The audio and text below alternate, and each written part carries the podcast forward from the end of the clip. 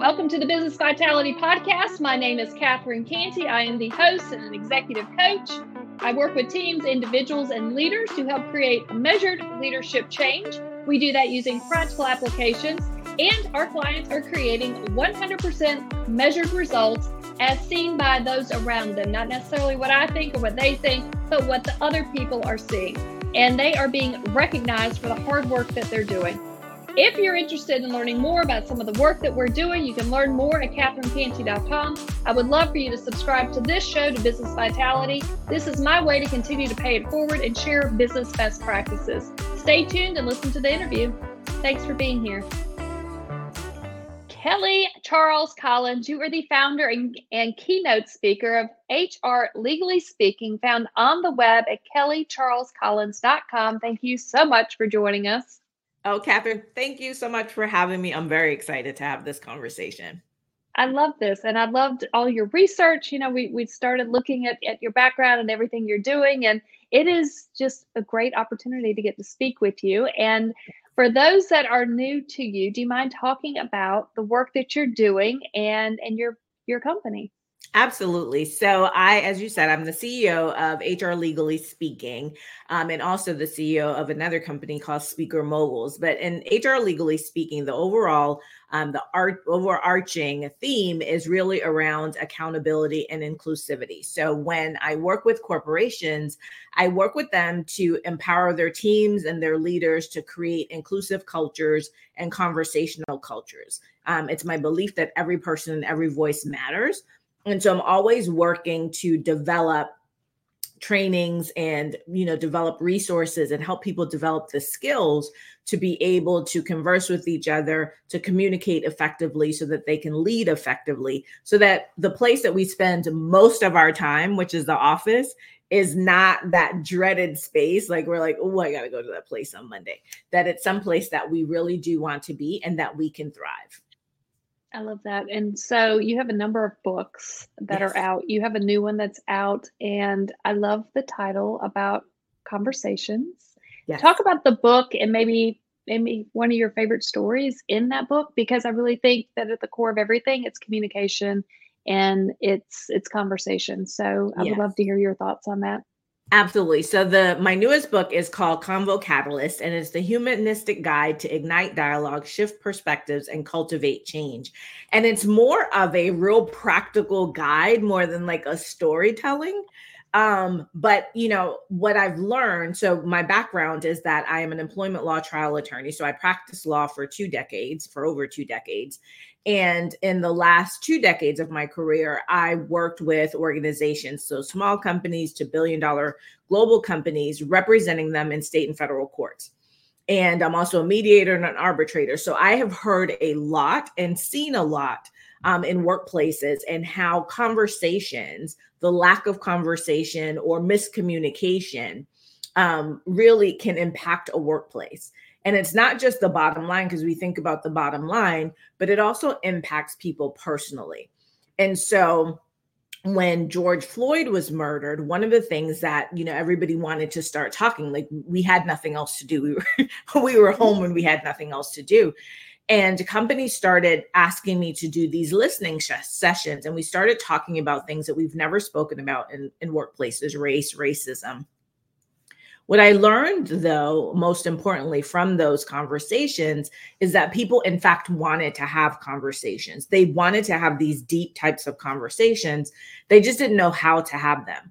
They were afraid that if they started this conversation, they were going to say something wrong, they were going to offend somebody, they were going to destroy a relationship. And so that was an impetus for me to say, like, step back and really give people the skills so I developed what I call the perfect framework for courageous conversations, which is laid out um, in the book. So it's prepare, engage, reflect. And then now what I'm doing with um, organizations is helping them, giving them strategies to build conversational cultures, right? So we have our converse framework that talks about how you can really develop the culture because you need both. You need the culture that allows for these conversations, and then people need to know how to have the conversation. So, both of those things need to be aligned. So, the book really focuses on the practical how do you actually have these conversations? I think practical applications are, are just core in business, like the practicalities, like how do we get down to just easy stuff that we can implement. And I love the fact that you have a framework for it and you've created the space for people to have conversations that there really wasn't a space before. And what you reference, I remember being part of a group that would meet once a week on conference calls just to be able to, to talk about yeah. inclus- inclusivity and, and racism and like just trying to understand because um, you're right. We don't always know how to talk and we got to figure out how to just open up the door in a safe space to be able to move ahead and and grow um, so i have a huge amount of respect for what you're doing and i think it's needed and i love i love to hear that and to, to hear that we can take something really complicated and create a framework and help each other figure out how to navigate this i think yes. is is fantastic is that something that just comes naturally to you to create a framework to create the complicated and boil it down into practical applications. Talk about that. Yes. Yeah, it's interesting because I'm a lawyer, right? So, you know, we like to make everything complicated because the more complicated it is, the more work we have. um, but I've always had this knack for making really complex issues simple and just mm-hmm. down to earth I learned that from working with my clients as an attorney because what I found is that if I could get them to understand maybe the why, the how, like really just get mm-hmm. to the bottom line of things instead of just you know trying to overwhelm them with my my brilliance in terms of you know my legal brilliance it made for a better partnership and it made it easier for us to work together for me to get the information that i needed for me to communicate to them why things were so important and why you shouldn't be doing this or why I need you to do this. And so I think when you are able to meet people um, where they are, but leverage what it is that you know. So even now, as a speaker and a you know as a trainer inside of corporations, I'm always thinking as a lawyer that that is just the filter. My filter is a legal filter, right? It's always risk management. Um, that's the filter. But I also know that I could speak at a level of, you know, with all the legalese, nobody will know what I'm talking about. And my goal is always to open people's hearts so that they can change their minds. So if I if I want to do that, I have to meet people where they are. So I have to, and it's not like people say, oh, dumbing down. It's not dumbing down. It is just really understanding what is the objective that I'm trying to reach and what is the best way that's going to get me there. Do you have an example, maybe a story of, of how you were able to navigate that? Because I remember I spent 20 years in corporate and I remember trying to navigate and it's my fault for just not knowing, but I would see potential. I'm like, oh, we could do this. Like, this is awesome. Like, we're going to grow. Da, da, da, da. But then I realized I'm not meeting people where they are. And now I've like hindered the relationship because mm-hmm. I'm like super pumped, but we're not there yet as a team. Yeah. So do you have a, a story that you could share in regards to that? Yeah, I'll share an example of like one of my clients. So mm-hmm. one of my clients, um, they were having some real issues in their organization, and so having to um, release some people, right, to mm-hmm. terminate some people. And so one of the things that that obviously gets very expensive, right, for me to always be writing out releases and doing all the things. And for them, what I had to do with her is like really just talk to her and teach her inside of the release like, why are these things in here? Why are we doing these things? Why is it important for you to ask these questions? Why do you need this type of information?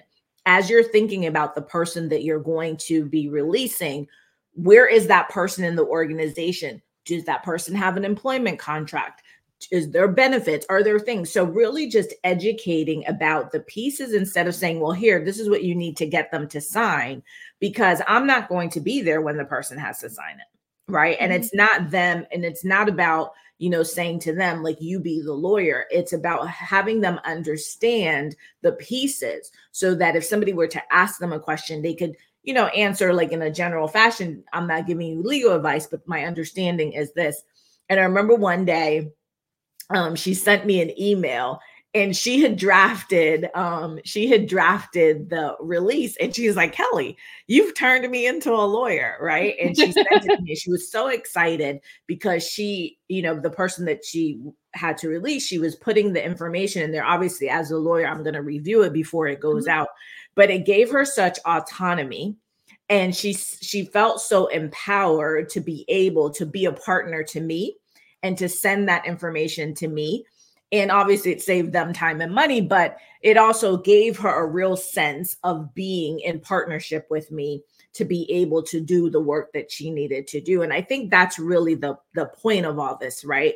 Is that to really empower people to feel that they can do the things to empower people to feel that we are in partnership we are in this together. When we're in organizations there is an overarching objective right? There's a mission there's a vision for the organization and we should all be working towards that. But if we don't feel that we're valued seen heard if people are talking over us if people are like well yeah you don't need to know what that is right? Or you know don't worry about mm-hmm. that. Such and such will take care of it. If if part of my role is to understand that and you're not including me in it then you know that's a real um that just causes friction in the workplace that's unnecessary. And so for me, I'm always trying to figure out like how do I empower people to do the things, even if they don't need to do them, but to understand why things are being done. I think that's so important. And some of the the best clients that I've worked with, they explain the why throughout the process. And then as they explain the why, other people understand. And I've seen it go through the culture. Like it started with one person and they explained the why. And then other people, they began to pick up on the modeling of this behavior and it was fantastic. And I have to give a shout out to my, my legal partners that I've had in the past in corporate because I would work with vendors and I'd, you know, go find a solution. And I began to realize I've got to bring them in earlier because they can help me with these contracts and I don't have to re explain everything. They can just tell me from the beginning yeah. hey, this is what we need to be look at. And I'll never forget, I met with one of our corporate attorneys and I said, All right, I have another contract for review. I haven't signed anything. I have another contract for review. What are like some of these key things that I can just go ahead and start looking at before I bring it to you so we can just speed this up because we had to build trust yep. and we had to kind of build that relationship. And I just remember feeling empowered from the attorneys that I worked with in corporate because they said, here are just three things. If you can cover these three things, this will like bypass the first two meetings that we need to go to. Yeah. I'm like, fantastic. So yeah. what you're doing, teaching the why, empowering people that it it works mm-hmm. and it's it's so powerful. So I love that you talked about that. And you said something else, and I saw this on your site um, about feeling valued being seen, being heard.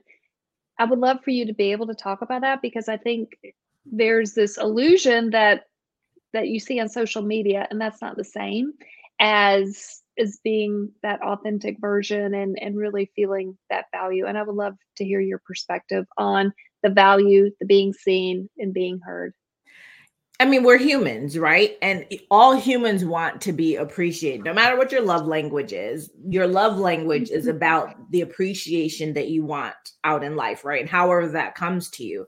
And when people, even introverts, um, want to be seen, they may not want to be seen under the spotlight, but they want to know that that people see them as human beings that you appreciate what they're doing that they're valued and if that if when they want to speak up that people are actually listening to them, right? So, you know, we tell people bring your authentic self to work, but then we're like, but not that authentic. right? So we yes. want to see you, but we don't want to see that much. Um, yes. you know, we have an open door policy but you can only talk to this person like you can't you you you can't bypass this person to go speak to that person right? And so, or you're in a meeting and they're, oh, we would love to hear everybody's thoughts and we would love your input. And it's like, okay, no, no, no, we'll get back to that, right? Mm-hmm. There is an innate, um, an innate um, desire of a human to want to feel connected and that connectedness and that um, belonging we you know you hear us talking a lot about diversity equity inclusion and belonging that feeling of belonging um, and that people genuinely care about you as a human. So they see you right? They will Mhm. listen to you, not just, you know, hearing is a mechanism, but they'll actually listen, right? Actively listen to what you're saying, take it in, and whether they disagree or agree, but really, you know, take in that information and that they value the things that you're saying that they they they're they put stock into what you're saying so if i give you an idea or you know i, I want to change a process or you know i say to you you know listen i'm i'm not well today or i just i need a break Mhm. that you value me enough as a human being to see that and be like okay let let's see what we can do. So it's it's not just about the work right? It's not just about the work that we're doing and that we're getting the tasks done but to be seen heard and valued as a human being and allow me to show up in that space. We all come to work with baggage mm-hmm. right? Some of us come to work and baggage is put upon us right? So mm-hmm. you have people like you have black and brown people non-white people who come to work and there's additional baggage that's put upon us not because we want that put upon us but there's that's just the nature of life. That's just the nature of workplaces. And we come into those spaces feeling that we have to do more we have to be more we can't just do our work right? I have to figure out is my hair you know do you think my hair is okay? The hair that grows out of my head do you think is unprofessional? So there's lots of things that we have to really start to think about in terms of workplaces and if we want people to stay we're always talking about retention and that mm-hmm. there's issues with retention a lot of it has to do with people just not feeling that that's a place that they belong that they're you know that they're respected in that place right? I have a motto in life that says i belong everywhere i am but i don't belong everywhere. And so to the extent that i Mhm. don't feel belonging um, you're you're going to lose access to me that's what's happening in workplaces. People don't feel that they're valued. They don't feel that they're seen. They don't feel that they're heard. So there's the great resignation. There's quiet quitting. There's all the things that are happening and everyone's like wait wait what, what's happening? It's the workplace.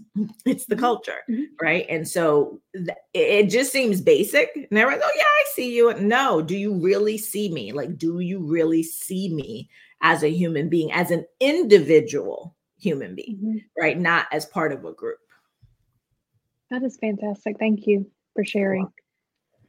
And, I see your speaker come out like as you talk and, and the excitement and the power that comes with it. And I, I saw you're a TEDx speaker, which is no easy thing to do. no We, we- so tell, I'm I'm curious. Can you talk about that? Because I'm I'm I can tell you're a powerhouse and you can tell a story. So talk about this TEDx and where do people find this?